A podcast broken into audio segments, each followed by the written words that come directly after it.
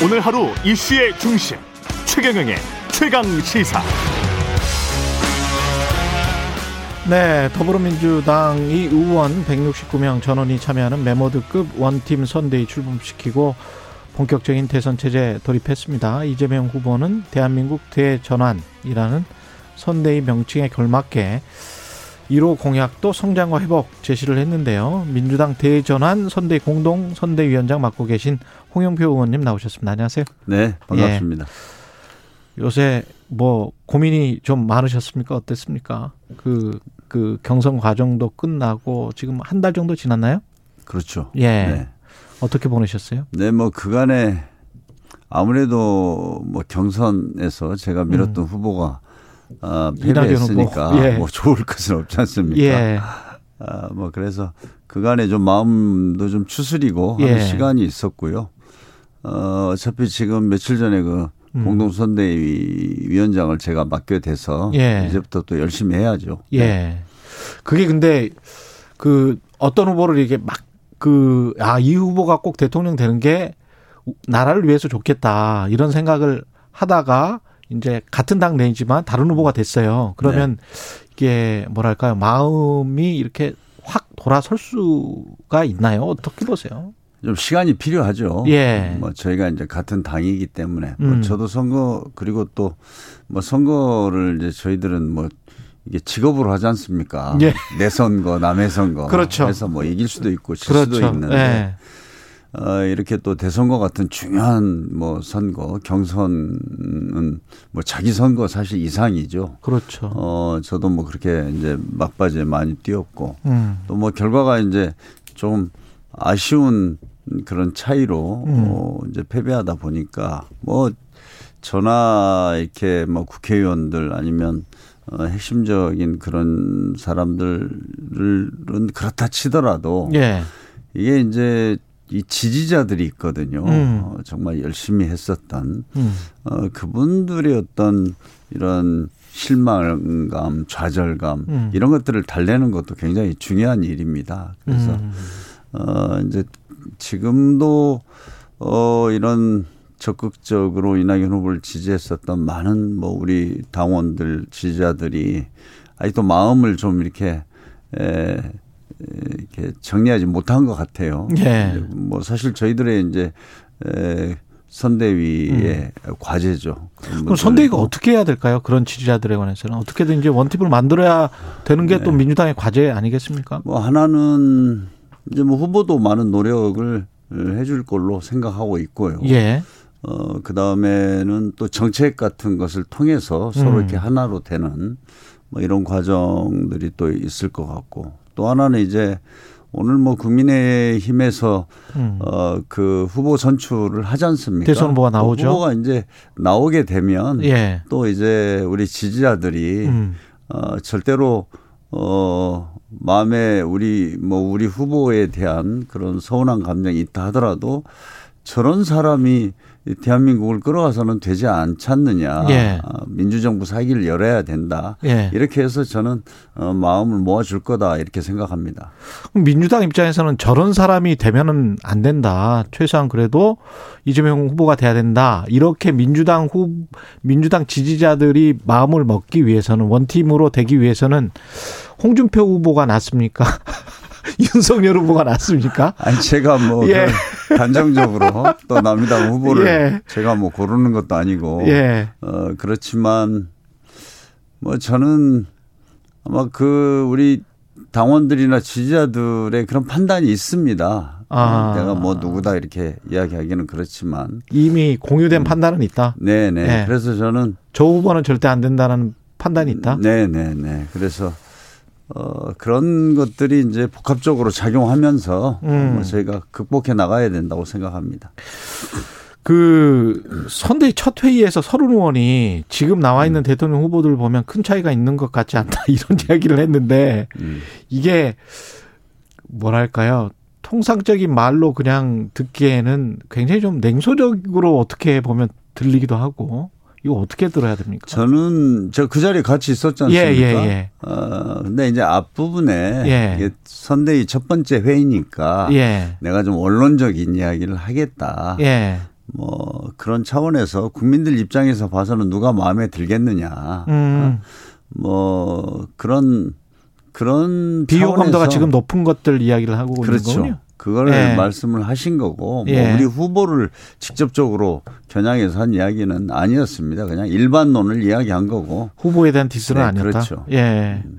그래서 이제 뭐 그날 우리 선대위원장이 지금 12명인데 예. 다들 이제 앞으로 경선도 끝났고 이제 음. 본격적인 어 대선이 시작이 됐는데 이제 우리가 여러 가지 전략이라든지 정책이라든지 이런 것들을 우리가 그간에 좀 약간 어좀 멀리 좀 멀어져 있던 어떤 중도층이라든가 음. 이런 사 이런 국민들까지도 어 우리가 이제 함께 할 수 있도록 노력하는 예. 어 그런 것들이 이제 시작해야 된다. 그런 이야기가 더 많이 있었죠. 예. 이 재난지원금 같은 경우는 이제 후보가 음. 이 전국민 재난지원금을 음. 추진해야 된다 다시 이런 이야기를 하고 있는 건데 이게 정부하고도 약간 엇박자인 것 같고 당과는 어떻게 생각하세요? 당과는 아 지금 재난지원금은 사실 우리 당에서 정말 어, 지금 우리가 4차 재난지원금을 지급했습니까? 네, 5차까지 어, 갔을 거예요. 예. 뒤로 올수록 많은 예. 논란이 있었습니다. 예. 그러니까 어, 이번에 코로나 팬데믹으로 정말 피해를 본 자영업이나 그분들을 어, 좀 무너지지 않게 지원해야 된다는 것하고 예. 또 그것도 중요하지만 전체적으로 경기를 활성화시키는데 음. 도움이 되는 뭐 이 두 가지를 놓고 이제 많은 논란이 있었거든요. 음. 어, 그런데 지금 저는 재난지원금에 대해서는 여전히 에, 지금 우리 코로나 위기 상황이 지금 지속되고 있습니다. 뭐 엊그저께도 미국을 보니까 예. 미국의 버지니아 주지사 선거에서 민주당이 패배했거든요. 예, 맞습니다. 그러니까 바이든 예. 대통령이 10% 이겼고 뭐 이랬던 데서 음. 지금 이제 미국이 에, 그거 굉장히 민주당으로서는 충격을 받았어요. 예, 충격 분석을 해보니까 예. 결국은 이 코로나 때문에 예. 에, 그것이 아직도 지속되고 바이든이 되면 백신이 좀 어, 접종이 끝나고 이 정상으로 돌아갈 줄 알았는데 지금도 이 상황이 되는 음. 것에서 오는 어, 어떤 불안감, 불만, 정, 절망감 이런 것들이 이제 작용했다는 분석이 있는데 예. 저희들이 사실 지금도 이제 위드 코로나를 우리가 이제 막 시작했습니다만 자영업자뿐만 아니라 많은 분, 국민들이 지금도 힘들어하고 있습니다. 음. 어, 그래서 저는 이것은 앞으로 좀 더 우리 당과 정부와 또 후보와 뭐 논의를 해서 좀 결론을 내릴 문제이고 음. 그 문제에 대해서는 이재명 후보도 열린 자세로 아마 음. 어, 그런 논의를 기다릴 거라고 생각을 합니다. 다시 한번 논의를 해보자. 이거는 분위기가 형성이 돼 있네요. 그렇죠. 예. 뭐 후보도 그렇게 얘기를 했습니다. 예. 그래서 네. 대장동 방지법을 지금 민주당이 추진을 하고 있는데 네. 관련해서 야당 국민의힘은 이게 일종의 물타기 아니냐 뭐 이렇게 생각을 하고 있는 것 같아요. 음. 이게 꼭 필요하다고 보십니까? 저는 일단 그 부동산으로 어떤 투기나 음. 어, 어떤 불로소득이 발생 부동산 투기를 통해서 이런 어, 부당한 이익이 발생했을 때는 네. 반드시 이건, 이건 환수해야 된다고 봅니다. 그걸 음. 이제 어느 정도로 어떻게 할 거냐 이런 그렇죠. 문제는 그렇죠. 남아 있지만 예. 저는 이것을 지금 어, 반대하는 것은 정말 이해가 되지 않습니다. 이런 음. 것은 빨리 제도적으로 만들어야 될 것 아닙니까? 예. 그리고 뭐 나머지 지금 대장동 문제에 대한 수사 이런 것들은 진행되고 있기 때문에 예. 그건 그것대로 하고 음. 어, 수사기관에서는 제대로 수사를 하고 음. 우리가 제도적으로 보완할 것은 신속하게 국회가 어, 입법권을 가지고 있으니까 그걸 해야 된다고 생각합니다. 국민의 힘이 반대하는 정확한 이유는 뭐죠? 저도 이해가 되지 않습니다. 예. 그러니까 지금 국민들이 얼마나 지난번 LH도 그랬고 음. 그런 문제가 터질 때마다 이게 분노하지 않습니까? 예. 어, 그래서 어, 이렇게 대장동 문제도 지금 어떻게 저렇게 거기에 관련된 민간 업자들이 천문학적으로 돈을 벌 수 있나. 음. 이것을 왜 여태까지 방치했을까. 예. 그래서 분노하고 있는데 그런 제도적인 허점이라든가 문제점이 있다면 저도 저희들이 입법을 통해서 신속하게 음. 저희들은 해야 되 는 것이 우리 국회의 책무다 이렇게 생각합니다. 예. 그래서 저는 국민의힘에서 이야기하는 논리를 이해할 수 없어요. 네. 음. 지금 국민의힘의 대선 후보가 결정이 되면 결국은 이제 각 당의 지지층은 공고할 것이고 결국은 중도층 끌어안기인데 네. 그걸 위해서 민주당은 지금 뭘 생각을 하고 있을까요? 선대위에서? 어, 지금 이제 저희도 이제 뭐 전략본부도 만들고 뭐 그러고 있습니다만은 어, 결국은 이번에 이제 선거가 중도층이 어떻게 판단을 하느냐 이게 이제 그렇죠. 대선을 결정하는 거라고 봅니다. 예. 그런 데서 지금 보면은 뭐 어, 또 뭐 안철수, 김동연, 심상정 이런 또 제3의 후보들도 음. 어, 굉장히 생각보다는 지금 어, 이렇게 여론 지지가 좀 높은 편 아닙니까? 예. 그래서 저희는 일단은 좀 정책을 가지고 음. 어, 중과 중도층에 대해서 좀 설득도 해야 되고요. 예. 저는 뭐 그런 데서 중요한 것은 지금 문재인 정부가 이제 부동산에 있어서는 분명히 저희가 한계도 있었고 문제점도 있었지만 나머지 저희가 이 코로나 위기를 극복하고 또 뭐 이 정권 초기에는 거의 전쟁 위기로 가는 것을 대화 평화의 국면으로 전환했던 것. 저는 이런 문재인 정부가 미래를 좀 준비했다고 생각을 합니다. 음. 위기 속에서도 예. 어, 그런 것들을 제대로 알리고 또 어, 성과는 성과대로 평가하고 부족한 음. 것은 극복해 나갈 수 있는 대안을 좀 제시해서 어, 중도층과 함께 나가야 된다고 생각합니다. 국민의힘 쪽에서는 이제 안철수 국민의당 대표가 대선 후보 확정되면서 그쪽과 손을 잡아야 된다는 목소리는 큰 것 같고요. 심상정 정의당 후보 같은 경우는 뭐 서로 안철수 후보도 마찬가지고 서로 그냥 끝까지 독주하겠다 이런 이야기를 하고 있는데 어떻게 보세요? 결국은 연대를 해야 된다라고 보십니까? 민주당은? 저는 진짜 이제 대선이 124일 남았나요? 예. 그럴 겁니다. 예. 앞으로 정말 어떤 정치 드라마가 생길지 음. 저도 궁금합니다. 그래서 어. 어, 뭐 충분하게 뭐 그런 다른 세력, 다른 정당들과 뭐 연대하는 것 이런 음. 것은 이번에는 다른 어느 대선보다도 좀 가능성이 높다 이렇게도 좀 저는 보입니다. 예. 그러나 지금 이게 어디로 흘러갈지는 아직은 뭐 예측하기가 쉽지는 않습니다. 뭐 1%대 네. 지지율을 보이고 있습니다만 김동연 후보도 지금 그 확실히 나오겠다고 하는 거거든요. 아니 그러면 저도 예. 그 김동연 후보도 어, 지금 늦게 시작을 했지만 음. 어, 상당한 잠재력 을 가질 수 있다 이렇게 보고 있거든요. 그리고 그 김동연 뭐 후보는 여입니까 야입니까? 어, 만약에 손을 잡는다면 저는 김동연 후보가 그 지금 가지고 있는 여러 철학이나 어, 정책들을 보면 음. 아마 우리들하고 가깝지 않나 싶습니다. 네. 민주당도 민주당하고.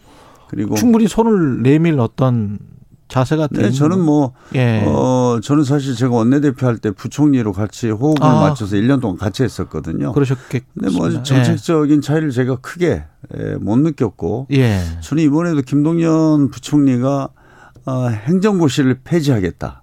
어? 고위 아, 공직자 그게 해체하겠다. 첫 번째. 저는 첫 번째. 이게 예. 굉장한 예. 거거든요. 예, 굉장한 겁니다. 예. 그래서 뭐 그런 정책들 얼마든지 저는 어 제가 공감하고 음. 함께 할 수 있다 이렇게 생각하거든요. 그 예. 외에도 이제 많이 있습니다만. 예.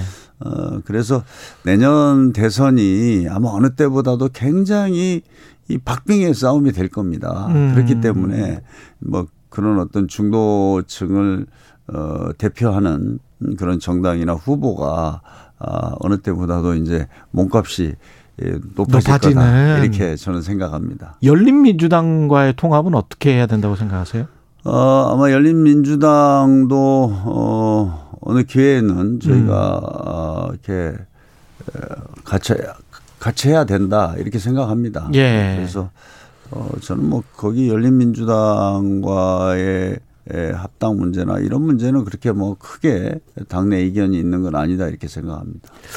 그 이런 질문을 드려보고 싶어요. 윤석열 후보 또는 홍준표 후보 각각을 좀 평가를 해주시고 누가 될지 모르니까 그거에 비해 그래도 이재명은 이런 점에서 경쟁력이 있다. 이재명이 돼야 된다. 이런 어, 평가를 좀 해주셨으면 좋겠습니다. 민주당 입장에서. 저는 우선 윤석열 후보는 음. 정말 그 대한민국의 이제 공직자, 더구나 검찰총장으로서 그 현직을 이게 정, 이게 사유화하고 음. 또 정치화해서 음.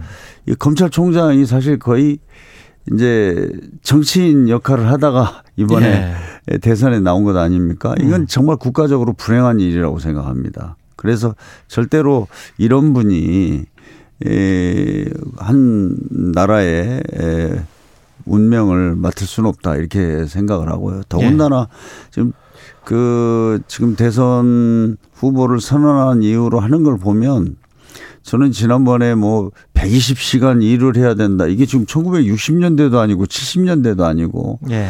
이런 발상을 가지고 있는 분. 그러니까 말할 그 이야기하는 정책 하나하나마다 보면 참 기가 막힙니다. 예. 그래서 아, 이분이 이렇게 준비가 안 돼 있는데 지금 우리가 아, 지금 세계 질서도 아주 크게 변화하고 있고 그 다음 4차 산업혁명 이런 것들을 지금 잘 준비해야 할 시기에 더구나 저는 이제 사회 통합을 위한 리더십들이 굉장히 중요하다고 생각합니다. 예. 거기에는 전혀 맞지 않고 음. 오직 어떤 보복, 복수의 어떤 어, 음. 신념으로 이렇게 정치를 하는 분 같아요. 예. 어, 뭐 그렇고.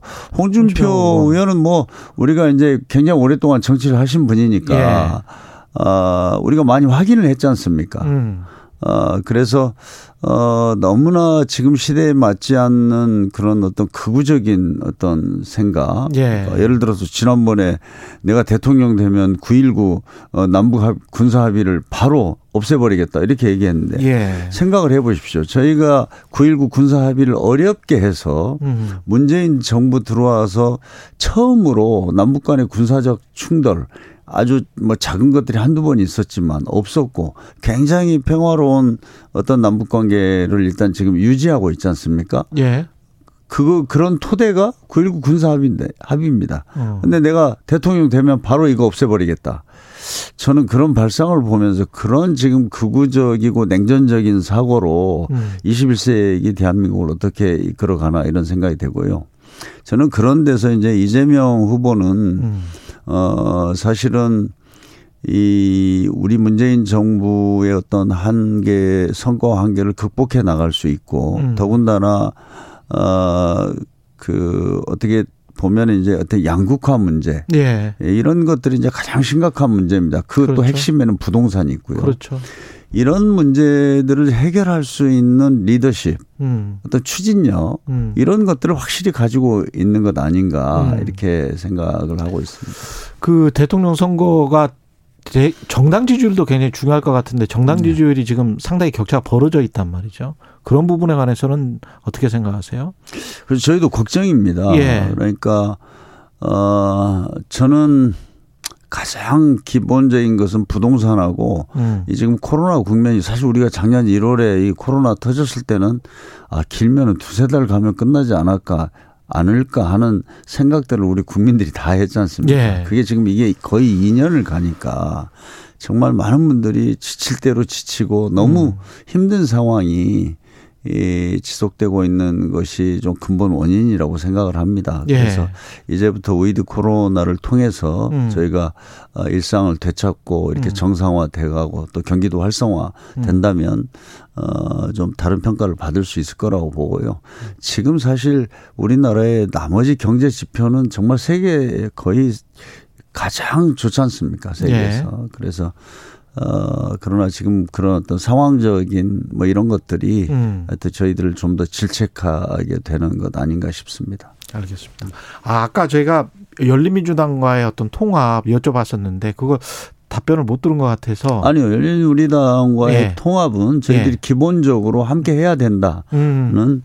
그런 입장을 가지고 있고 예. 뭐 그거는 아마 뭐 당 차원에서 어, 검토하고 예. 뭐 이렇게 적극적으로 추진하지 않을까 이렇게 생각이 됩니다. 알겠습니다. 말씀 감사하고요. 더불어민주당 홍영표 공동선대위원장이었습니다. 고맙습니다.